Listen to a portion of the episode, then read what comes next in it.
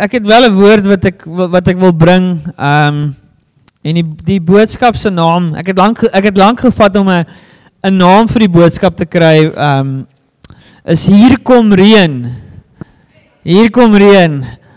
Ehm um, en daai daai is 'n waarskuwing. Daai is 'n waarskuwing, uh daai ding is 'n waarskuwing ding as hy flikker moet jy pas op. Ehm um, ek wil hê jy moet sommer in jou kop hoor 'n sirene wat afgaan wat gaan 'n waarskuwing wat uitgaan. Ehm um, en ek het nou die dag het ek ehm um, nou die dag het ek in my kar gery en en wat noem mense dashboard in Afrikaans? Ek weet nie ek het 'n paneel.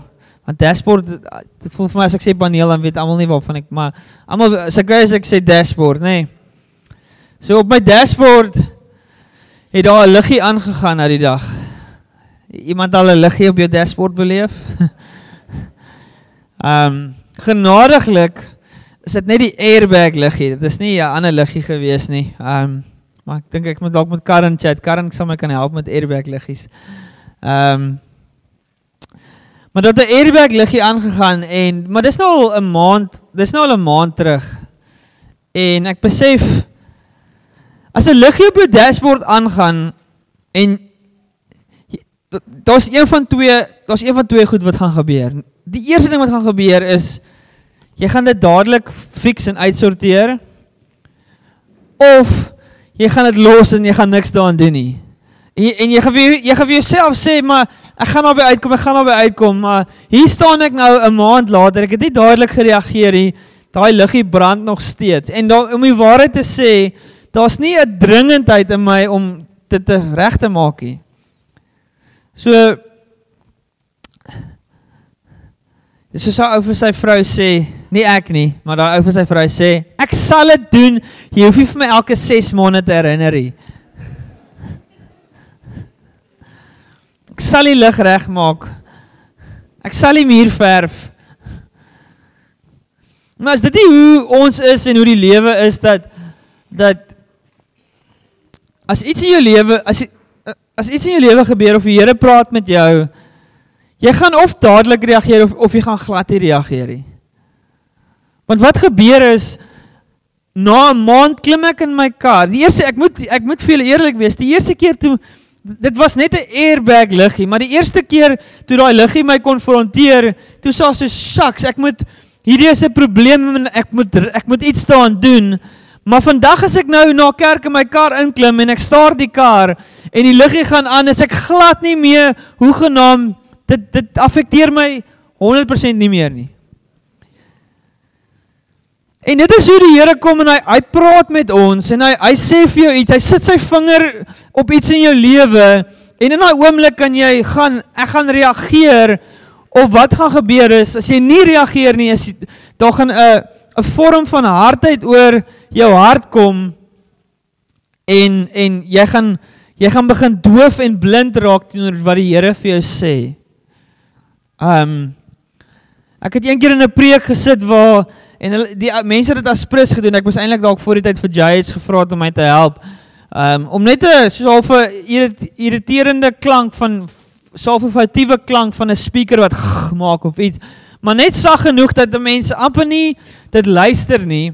En ek het eendag in 'n preek gesit hoe ou dit gedoen het en hy het hierdie toe hy begin preek, toe sa hierdie sagte, grouwe ek dink jy het in die begin het jy dit gehoor, maar éventueel het jy het jy so gewoond geraak daaraan dat later het jy net na die ou geluister en toe ewe skielik in sy preek te sê hy can you just quickly to sê die ou stop hy sê can you quickly quickly turn that noise off en toe het dit afsit toe kon jy kon dit amper nie glo dat jy kon, kon nie glo dat jou dat jy gewoond geraak het aan aan aan so 'n 'n 'n sterende klank en jy en jy dit genormaliseer en en dit bring my by by hierdie boodskap hier kom reën en en dit is 'n verwysing na na die reën wat ons 'n week terug gehad het. Nou, ons was die naweek by die konferensie gewees en ek het iewers het ek vir Charles van Swellendam raak geloop en hy het my gesê vlak 9.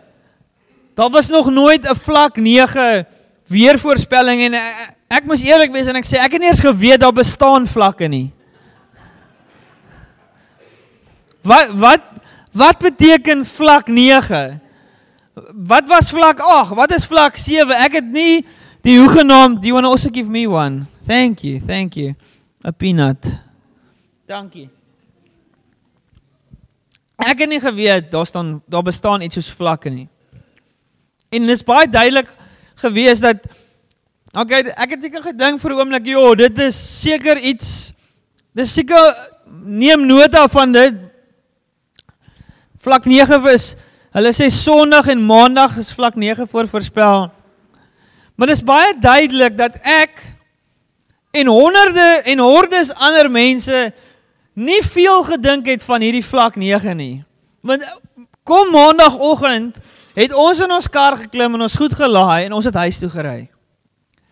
Nou as ek voor die tyd verstaan het wat vlak 9 beteken, sou ek waarskynlik en as ek dit ernstig opgeneem het, sou ek nie in die kar geklim het en probeer huis toe ry het.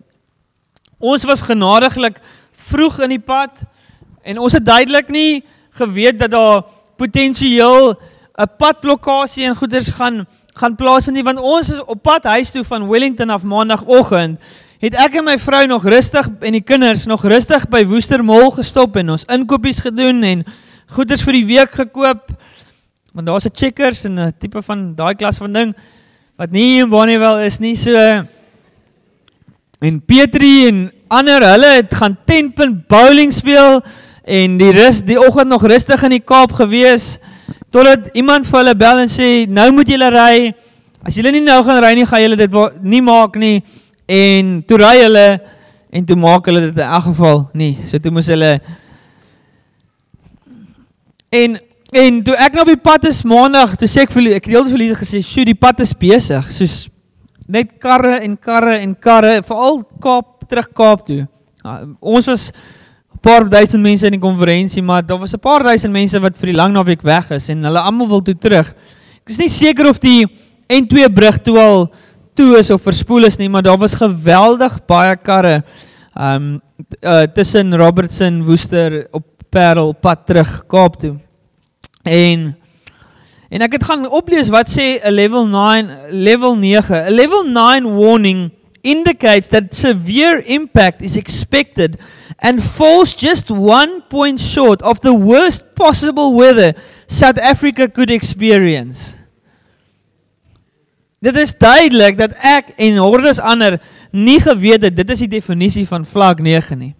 Want daar was hordes mense en toe wat toe gebeur is toe vir, vir die en almal dink ek van ons is nou bewus daarvan, maar toe toe verspoel die pad, die brug by die N2 verspoel en elke pad moontlik verspoel en daar was eenvoudig net nie 'n manier om in die Kaap uit te kom nie.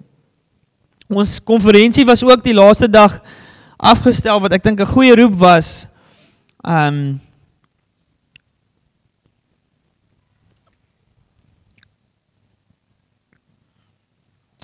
En en ek voel toe die Here praat met my deur hierdie ding. Hierdie prentjie is 'n prentjie 'n geestelike prentjie. Die Here kom en hy praat met ons en sy woord praat met ons en en maar luister ons. Verstaan ons? Sy woord sê vir ons vlak 9 waarskuwing of hier kom reën. En is ons maar net soos so ek wil by die huis kom, so dis die prioriteit, so ek gaan nou ry. Come high or hell water letterlik. Of glo ons nie dat as daar 'n waarskuwing uitkom dat dit gaan vlak 9 wees, gaan ons glo ons nie dit gaan regtig so erg wees nie. Ek praat nou van die fisies, ek gaan nou dit oortrek en vir ons sê ek dink wat die Here daardeur vir ons kan wys en leer in die geestelike. So mense wat maandag en ek is een van hulle, Mense wat maandag in die kar geklim het en gery en eh, so kom ons sê die eerste moontlikheid en dis 'n moontlikheid is dat jy het nie geweet daar is 'n waarskuwing. Dalk is jy nie op Facebook nie, dalk is jy nie op 'n WhatsApp groep nie of daar ja, so maar ek dink dis onwaarskynlik, maar daar is dalk 'n paar mense wat maandag op die pad gery het wat nie geweet het dat daar is 'n waarskuwing dat hulle nie vandag moet ry nie. Maar stem jy saam met my dis dalk die kleiner persentasie, die kleiner meerderheid. Die tweede rede hoekom iemand dalk maandag op die pad gery het, is hy hy het nie geweet wat vlak 9 beteken nie. En hy het nie gedink vlak 9 is iets om oor bekommerd te wees nie. Dit is dis dalk 'n ligte reënvalletjie of wat ook al. Ehm um, ja, en en net eenvoudig dit afgeskryf het as dit ja, dit dit, dit is seker nie ja, vlak 9 reën kan seker nie so erg wees nie. En dan die derde die derde rede hoekom iemand maandag in die pad geklim het, is jy, jy het ook geweet van die reën wat gaan kom en vlak 9 is iets om van 'n nota te neem en dalk is dit nie maar jy was gefokus op om jy wil by die huis kom en dis wat belangrik is. Jy jy moet by jou destination uitkom en jy dis wat belangrik is en nie gedink die gevolge van van dit gaan so erg wees nie. So in my kop daai daai is die verskeie redes hoekom hoekom jy in die pad geval het terwyl jy eintlik net in die huis moes gebly het waar jy was. Soos Philip hulle wat hoe, hoe ver het julle gery van die huis af toe julle moes toe spel julle te sê hulle kan ons weer oorslaap. Hoe ver was 10 meter.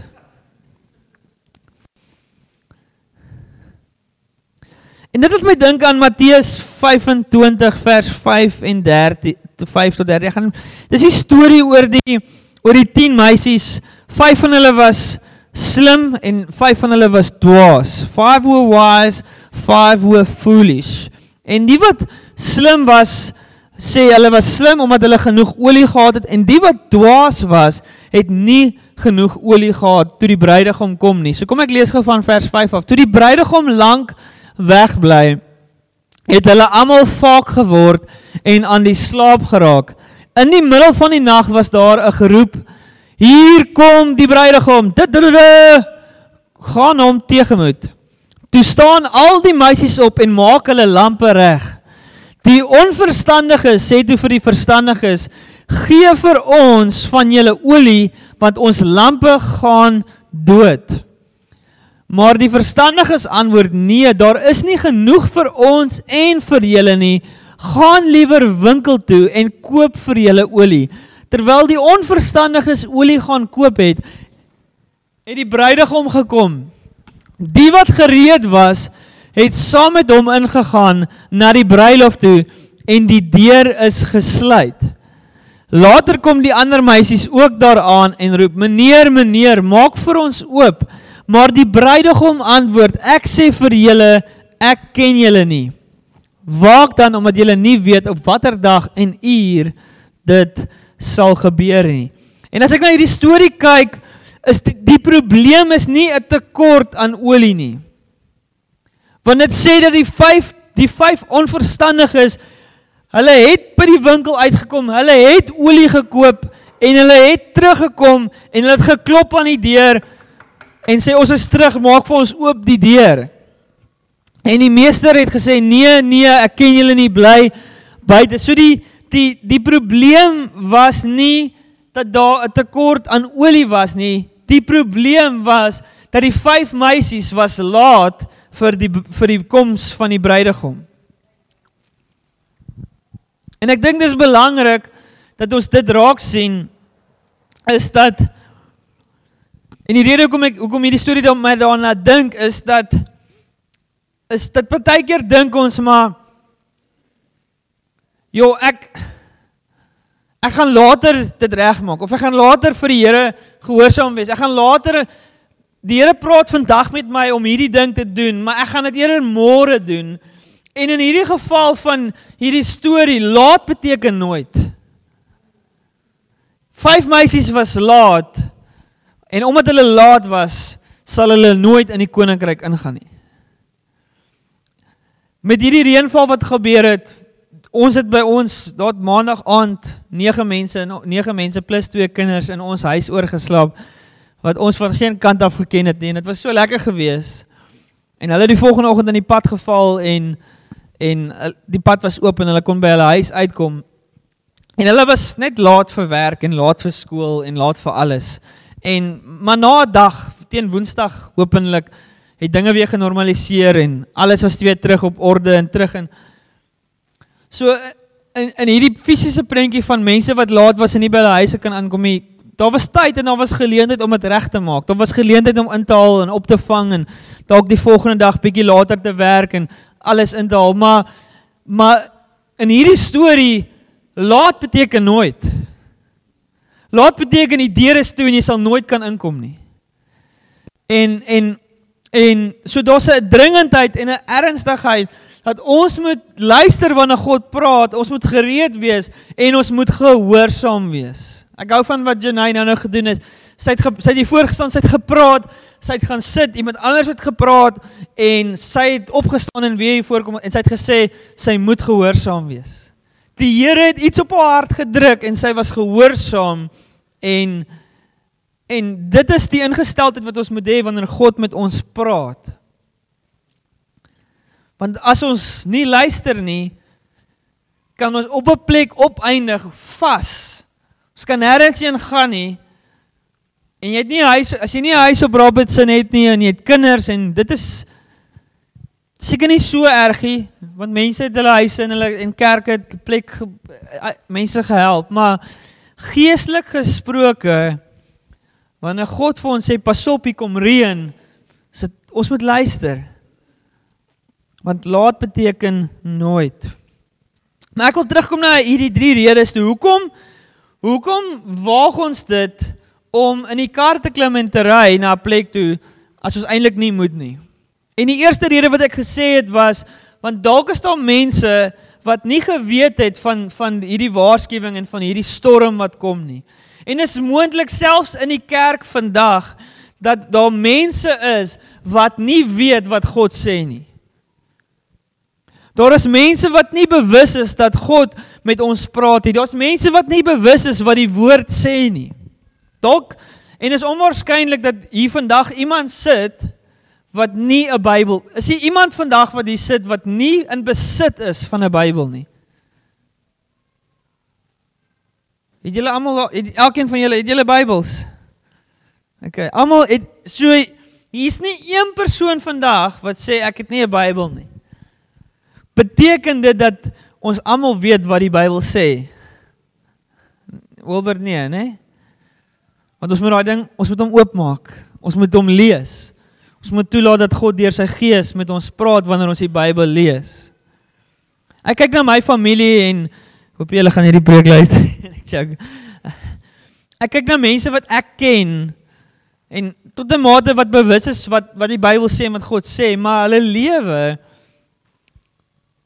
Nee, ek dink julle weet wat God sê nie want hulle of ek dink hulle weet nie wat God sê nie want want die die manier hoe hulle lewe sê vir my dat hulle nie weet wat God se wil is nie.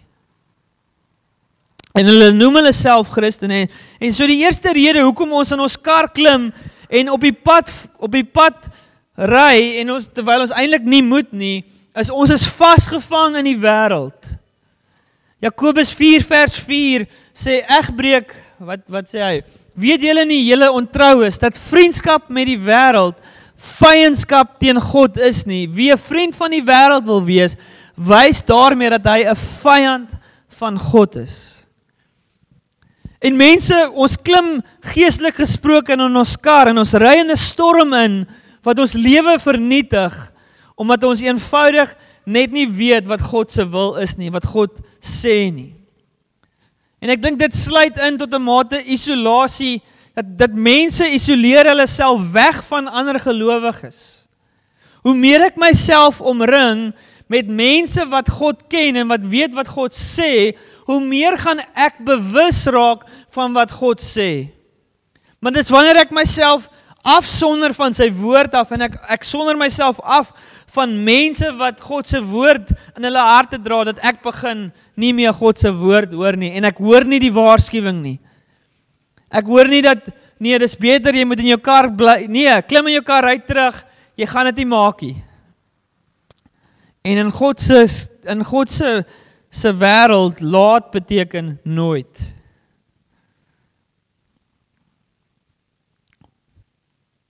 En en en is dis 'n slow fade wanneer ons begin doof raak tot die Here se woord. Dit begin met een dag of een week raak jy net besig en daar's nie tyd om Bybel te lees, daar's nie tyd om by die Here uit te kom nie en volgende week is dit dis soos daai liggie wat op jou dashboard aankom, is soos shucks, hierdie week het ek nie Bybel gelees, maar vol, die, volgende week is dit en dan jy vang jouself oor 'n maand, oor 2 maande, oor 3 maande as jy op 'n plek waar waar ja, die Here is nie meer deel van jou daaglikse lewe, jou daaglikse wandel nie en en jy het genor en jy het e eintlik genormaliseer tot dit. En hier's een ding wat die Here, hier's 'n verskoning wat God nie vir ons gaan toelaat om vir hom te sê nie, is Here, ek was besig.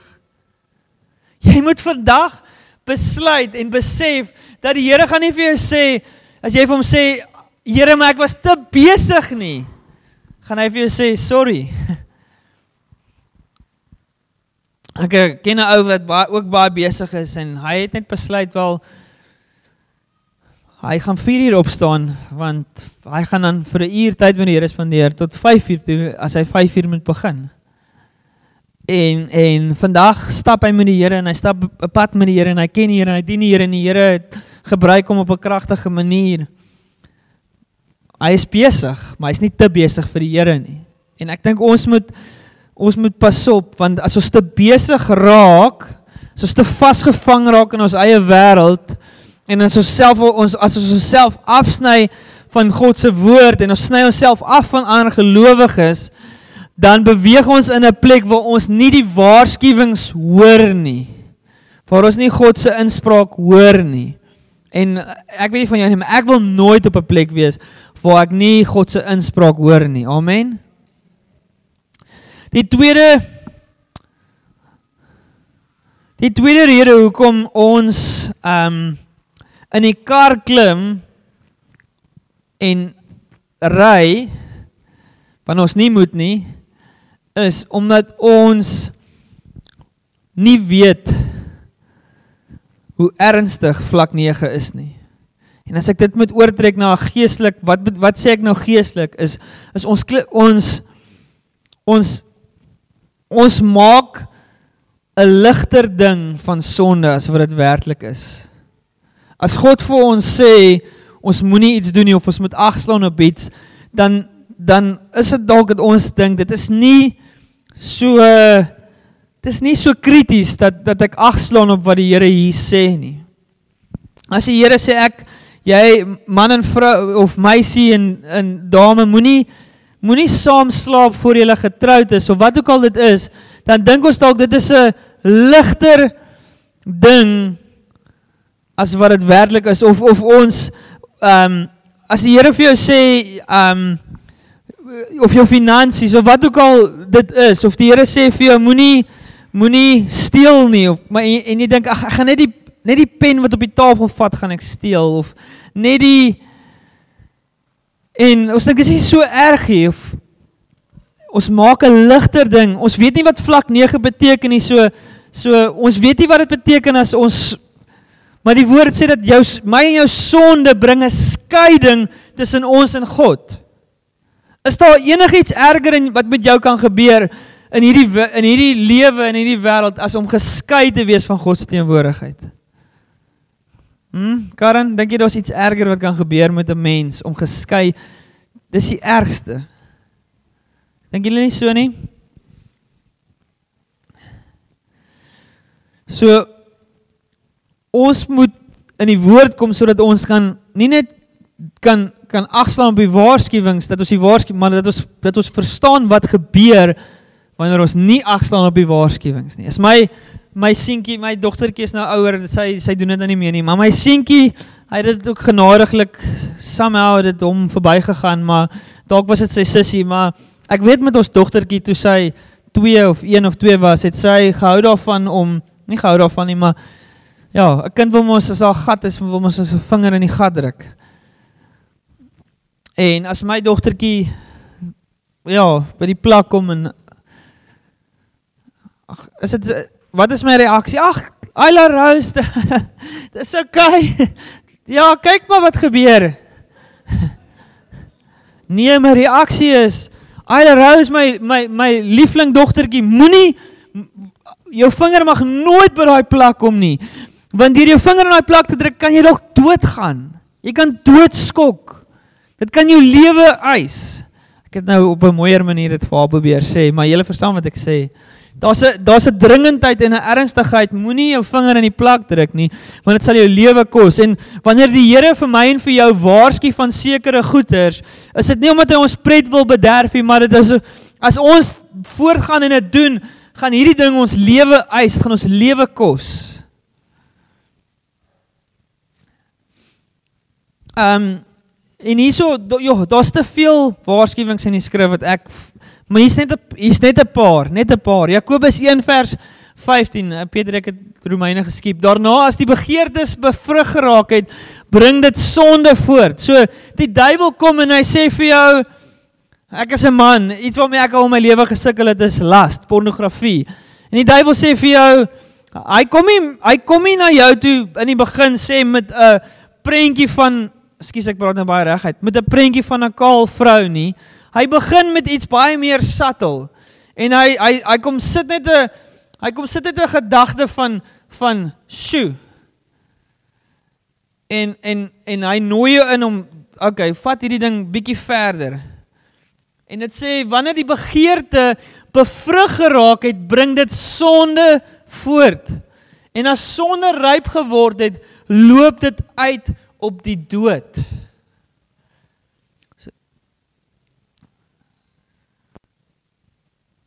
Die Here waarsku ons van sonde want sonde lei tot sonde en dit lei tot sê saam met my dood. 1 Timoteus 6 vers 10 tot 11 want geldgierigheid is 'n wortel van allerlei kwaad. Party het geld nagejaag en toe van die geloof afgedwaal. Daardeur het hulle hulle self baie ellende op die hals gehaal. Maar jy man van God, vrou van God, moet van hierdie dinge af wegvlug. Hoe hoe lyk dit om weg te vlug? Hoe lyk dit om weg te vlug? Wie wie daai video's gesien waar die so dis nou ook 2 3 weke terug waar die golwe waar die golwe hier langs die kus gekom het. Julle gesien op sosiale media? So ek vra net is is hierdie wat ek nou doen, is dit vlug? Is daar Ehm um, Philip. Ons kom. Hoe lyk wys gou vir ons hoe lyk vlug? Wys gou vir ons hoe lyk vlug?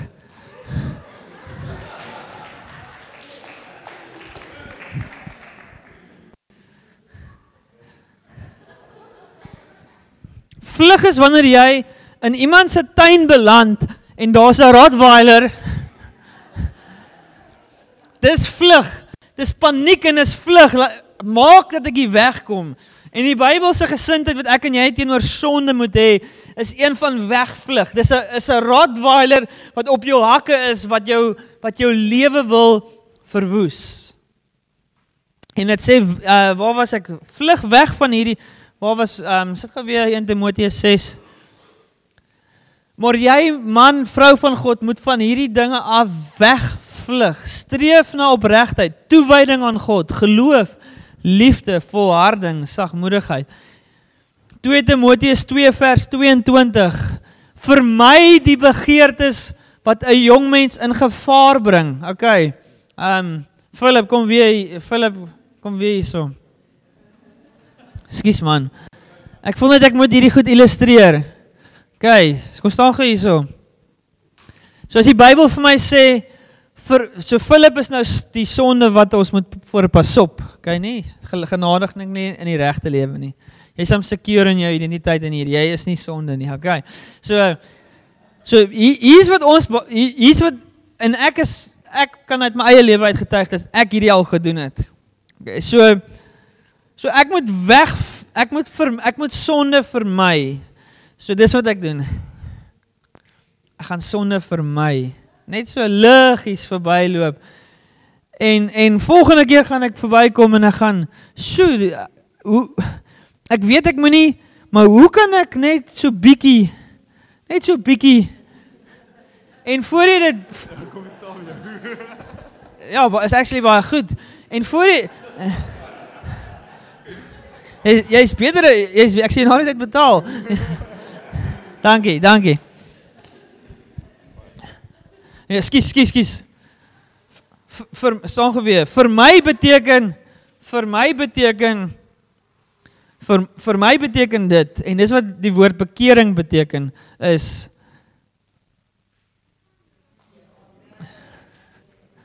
So so as so vir party mans vir party mans party mans moenie eers jy moenie eers vroue tennis kyk nie.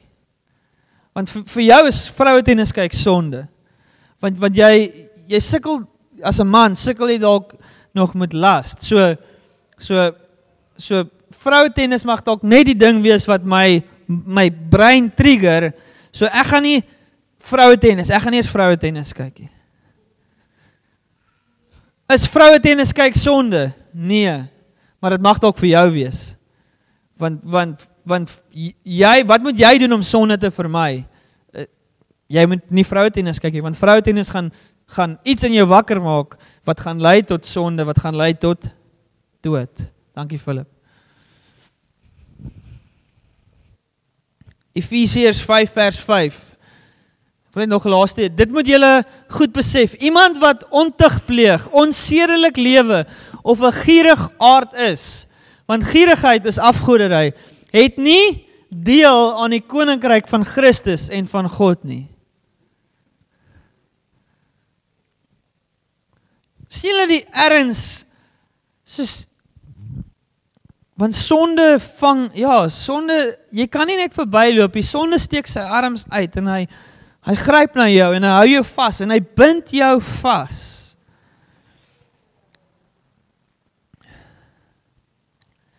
So dis hoekom ons in die kar klim en ons ry en ons word vasgevang in 'n storm want ons het 'n ligter ding gemaak van 'n storm wat eintlik ernstig is. Ek en jy moet pas op want dis die atmosfeer van die dag is dat ons lewe in 'n in 'n atmosfeer wat sê dat dat God is liefde. God is oukei okay met alles. God God sien die die bedoeling van ons harte raak en maar nee, ons moet agslaan op wat God se woord sê en ons moet gaan as daar staan iets in die as ons moet agslaan op die waarskuwings. Ons moet agslaan op wat God se woord sê want God se woord sê dat as jy vasgevang raak in hierdie goed en en jy's 'n kind van die Here, het jy nie deel aan die koninkryk van God nie.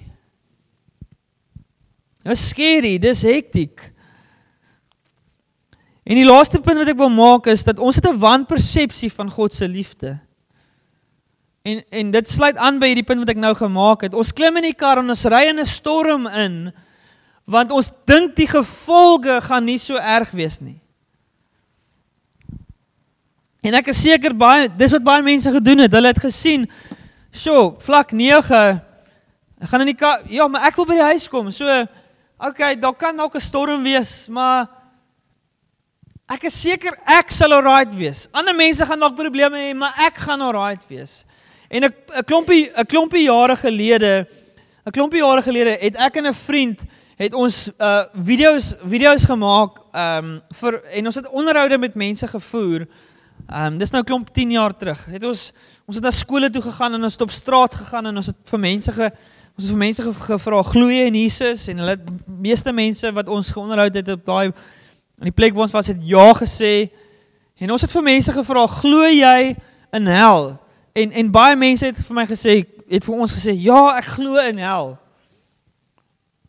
En toe vra ek, ken julle iemand wat wat wat wat nie in verhouding met Jesus lewe nie? En ons het vir hulle probeer verduidelik dat iemand wat kerk toe gaan, is nie noodwendig En hulle het my gesê ja, ek ken iemand wat nie 'n verhouding met Jesus lewe nie. En so wat jy vir my sê is dat daardie persoon gaan vir ewigheid geskei van God lewe in in pyn en lyding. En hulle sê maar, "Jo, nou dat jy dit so stel." En 9 uit die 10 mense wat ons geonderhou het, het het min of meer op hierdie selfe plek neergekom en gesê, "Maar jo, ons glo God se liefde sal so groot wees." dat God gaan net almal en alles vergewe en almal gaan hemel toe gaan. En en ek 9 uit 10 mense het op daai plek geland en Christene, Christene wat sê hulle glo wat die Bybel sê, En ek en jy, ons lewe in 'n kultuur waar waar mense glo dalk in die Here, mense glo dalk in Jesus, maar ons lewe in 'n tydperk waar mense nie meer glo in die gevolge van sonde nie. Ek ken mense na aan my wat nie glo in die gevolge van sonde nie, want die feit dat hulle aksies, hulle aksies wys my hulle glo nie in die gevolge van sonde nie. Judas 1 vers 4. Nee, dis nou nie Judas die die verraaier nie, dis daar was nog 'n Judas. Ehm um, hoor gou wat sê hierdie skrif. Die rede hiervoor is dat sekere mense ongemerk julle geleedere binne gedring het, goddelose mense wie se veroordeling lank reeds vas staan. Met ander woorde, hierdie is nie hierdie mense is nie goeie mense nie. Hulle gaan hel toe, so die Bybel sê. Hulle misbruik, hoor wat sê dit? Hulle misbruik die genade van ons God. Hulle gebruik dit as dekmantel om losbandig te lewe en hulle verwerp ons enigste meester en Here Jesus Christus. Ek ek het gehoor al van 'n ou wat sê I feel the favor of God when I'm sleeping with a prostitute. En jy dink Christopher, ek sal nooit daar draai nie.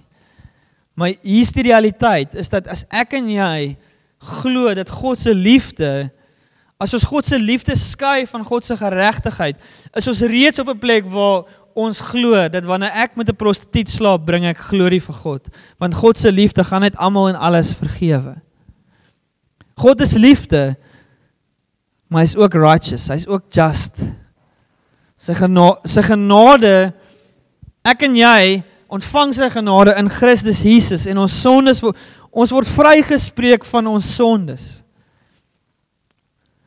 En Jesus het op die kruis gehang en en vir 'n oomblik was my en jou sonde op Jesus en dit is hoekom Jesus vir 'n oomblik hoekom het hy gesê my Vader my Vader waarom het U my verlaat?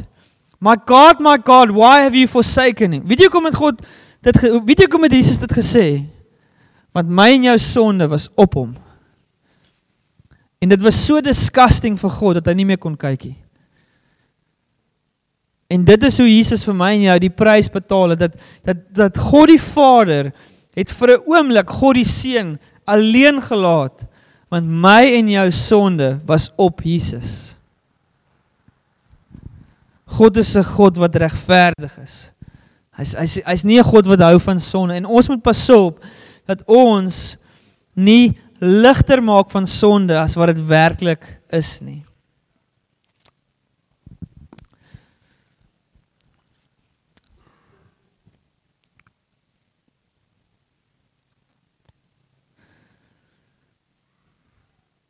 Alright. Ek gaan nou die res van die goeders wat ek wil sê, gaan ek nie sê nie. Net oor tyd uitgehardloop het.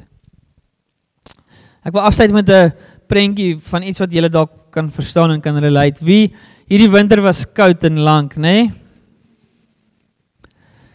Wie wie van julle hou nie daarvan om om of ja, kom ek vra julle so, het julle al beleef dat jy in die bed lê en is super koud buite jou en jy soos maar jy het 'n nood en nou moet jy opstaan. Hæ?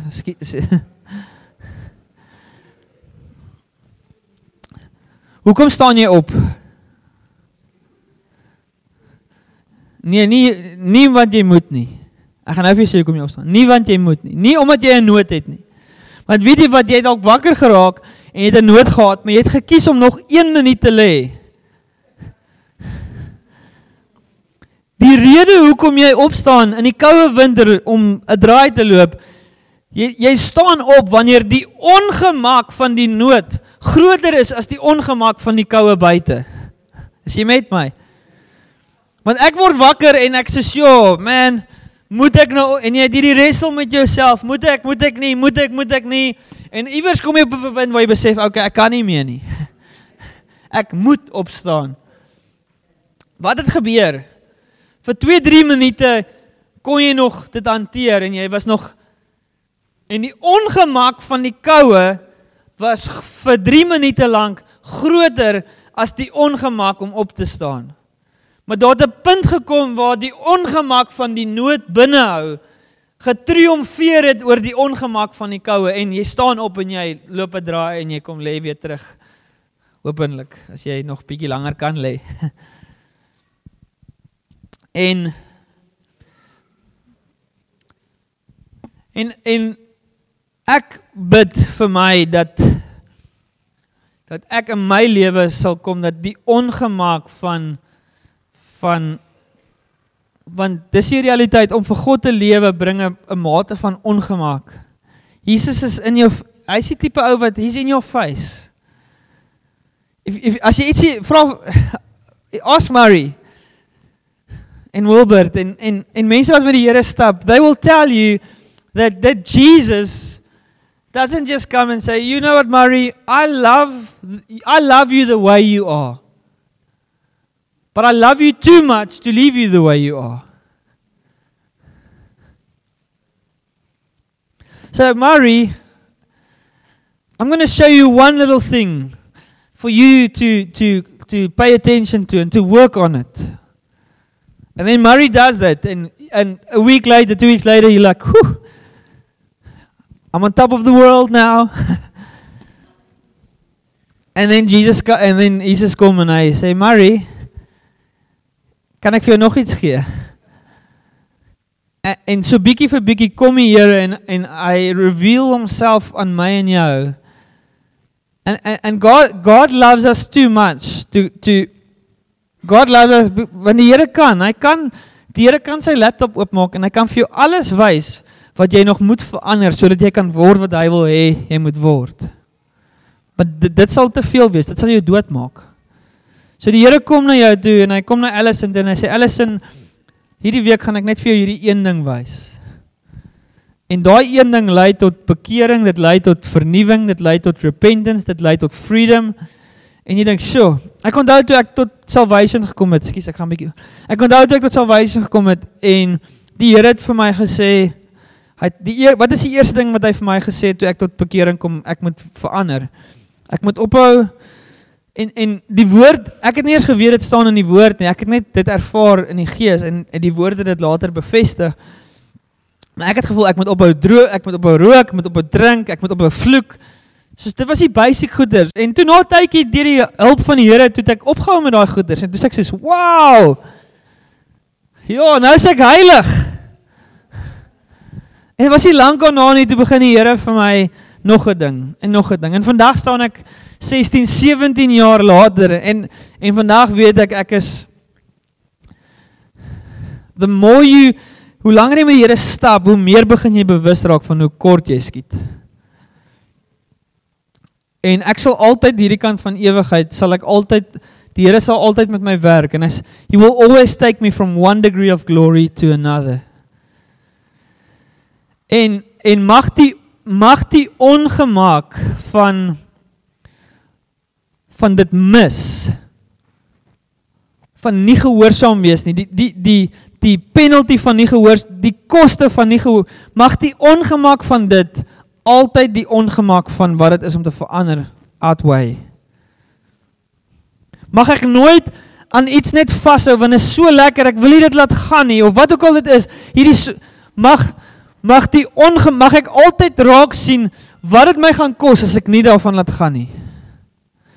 Mag ek altyd raak sien hoe hoe seer dit my in die langtermyn gaan maak as ek nie nou in hierdie oomblik agslaan op wat God vir my sê nie. Want as ek nou by die huis wil kom en ek klim nou in die kar, want ek wil nou by die, ek wil nou daar kom. Beland ek net dalk op 'n plek waar ek nie wil wees nie. Gestrand op Robertson want die paaie is toe. So Here, ons kom bid vir oggend en ons kom vra vir u gees om met ons te werk en Here ek sien ek het oor tyd gegaan en ek vra om verskoning daarvoor is. Here en ek kom bid dat u vir oggend, dankie vir u teenwoordigheid, dankie vir die precious tyd in worship. Here, dankie vir vir u genade in elkeen van ons lewens. Ons het gesing Holy Holy, U is 'n heilige God. You are worthy, you are holy. Ja. Ek wil net geleentheid skep vir oggend as jy hier sit. Ek wil vra dat elke oog buig en elk niemand rondkyk nie en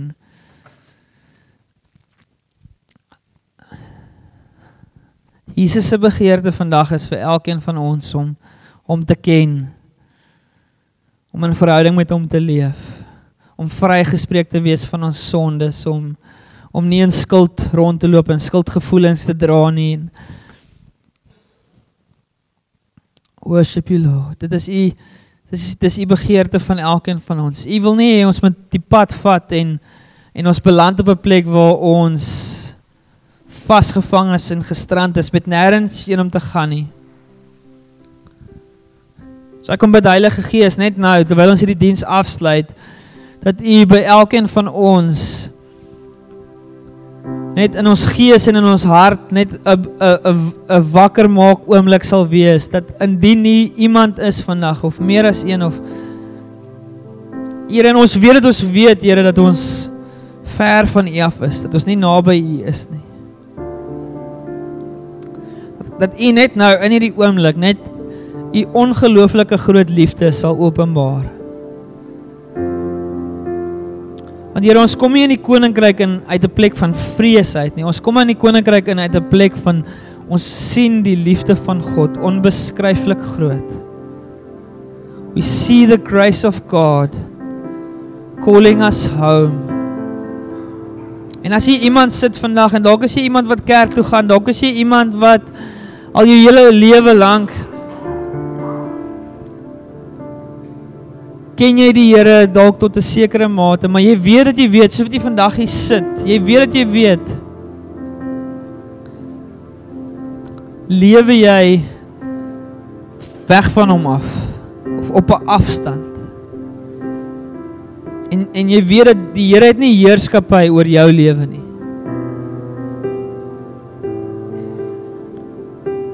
Jy volg jou eie pad, jy loop jou eie roete.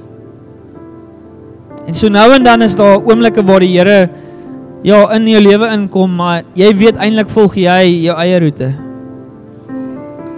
En jy wil vandag jy wil vandag oorgee en net net terugkom na die Here toe sê Here, hier's my lewe.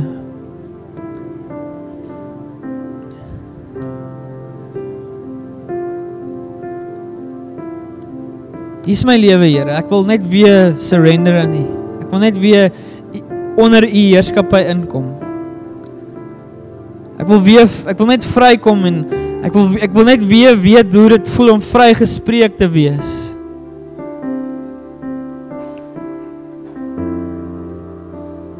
Is daar so iemand vandag wat net sy hand wil opsteek of sy hand wil opsteek? Haar hand op. Sê Here, hier's ek. Ek wil net weer na U toe terugdraai. Awesome. Is daar nog iemand? Dankie. Is daar nog iemand? Awesome. Steek dit jou hand gou op. Steek dit jou hand op. Niemand kyk rond nie, net ek. Hou gou jou hand in die lug net vir 'n oomblik. Sê Here, hier's ek. Just surrender. Worship you Lord. Worship you Lord. Here, U sien elke persoon wat reageer. Dankie vir elke ja, dankie Here dat U genade so groot is dat U almal huis toe roep, dat U almal roep om ja, you call us to be where you are, where you, ja, U roep ons om in U hart te wees.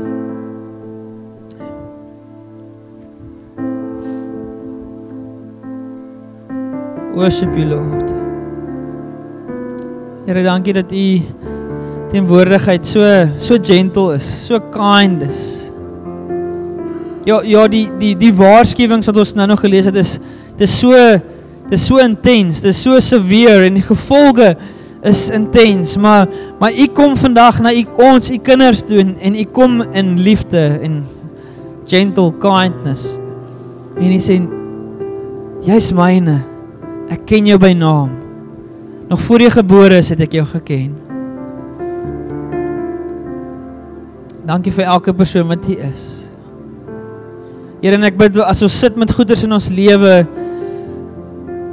wat teenstrydig is met wat U wil hê vir ons lewe, Here, dat ons 'n vandag 'n oomblik sal hê van dat ons sal sien dat ons dat ons die ongemak, die koste sal sien dat die koste is eintlik groter om aan dit vas te hou as om dit te los. Ja, daar's 'n koste om dit te los. Maar die koste om aan hierdie goed vas te hou op die einde van die dag is 'n prys wat ons nie wil betaal nie. En dis 'n prys wat U reeds eintlik klaar vir ons betaal het. Soos jy vandag ervaar het die Here sit sy vinger op iets in jou lewe wat jy weet daar's iets in jou lewe wat jy weet die Here wil hê jy moet hierdie ding laat gaan. Ek gaan nie vir jou vra om dit te sê wat dit is nie, maar jy weet die Here het vandag met jou gepraat en gesê daar's daar's 'n waarskuwing in sy woord wat jy nie op ag gee nie.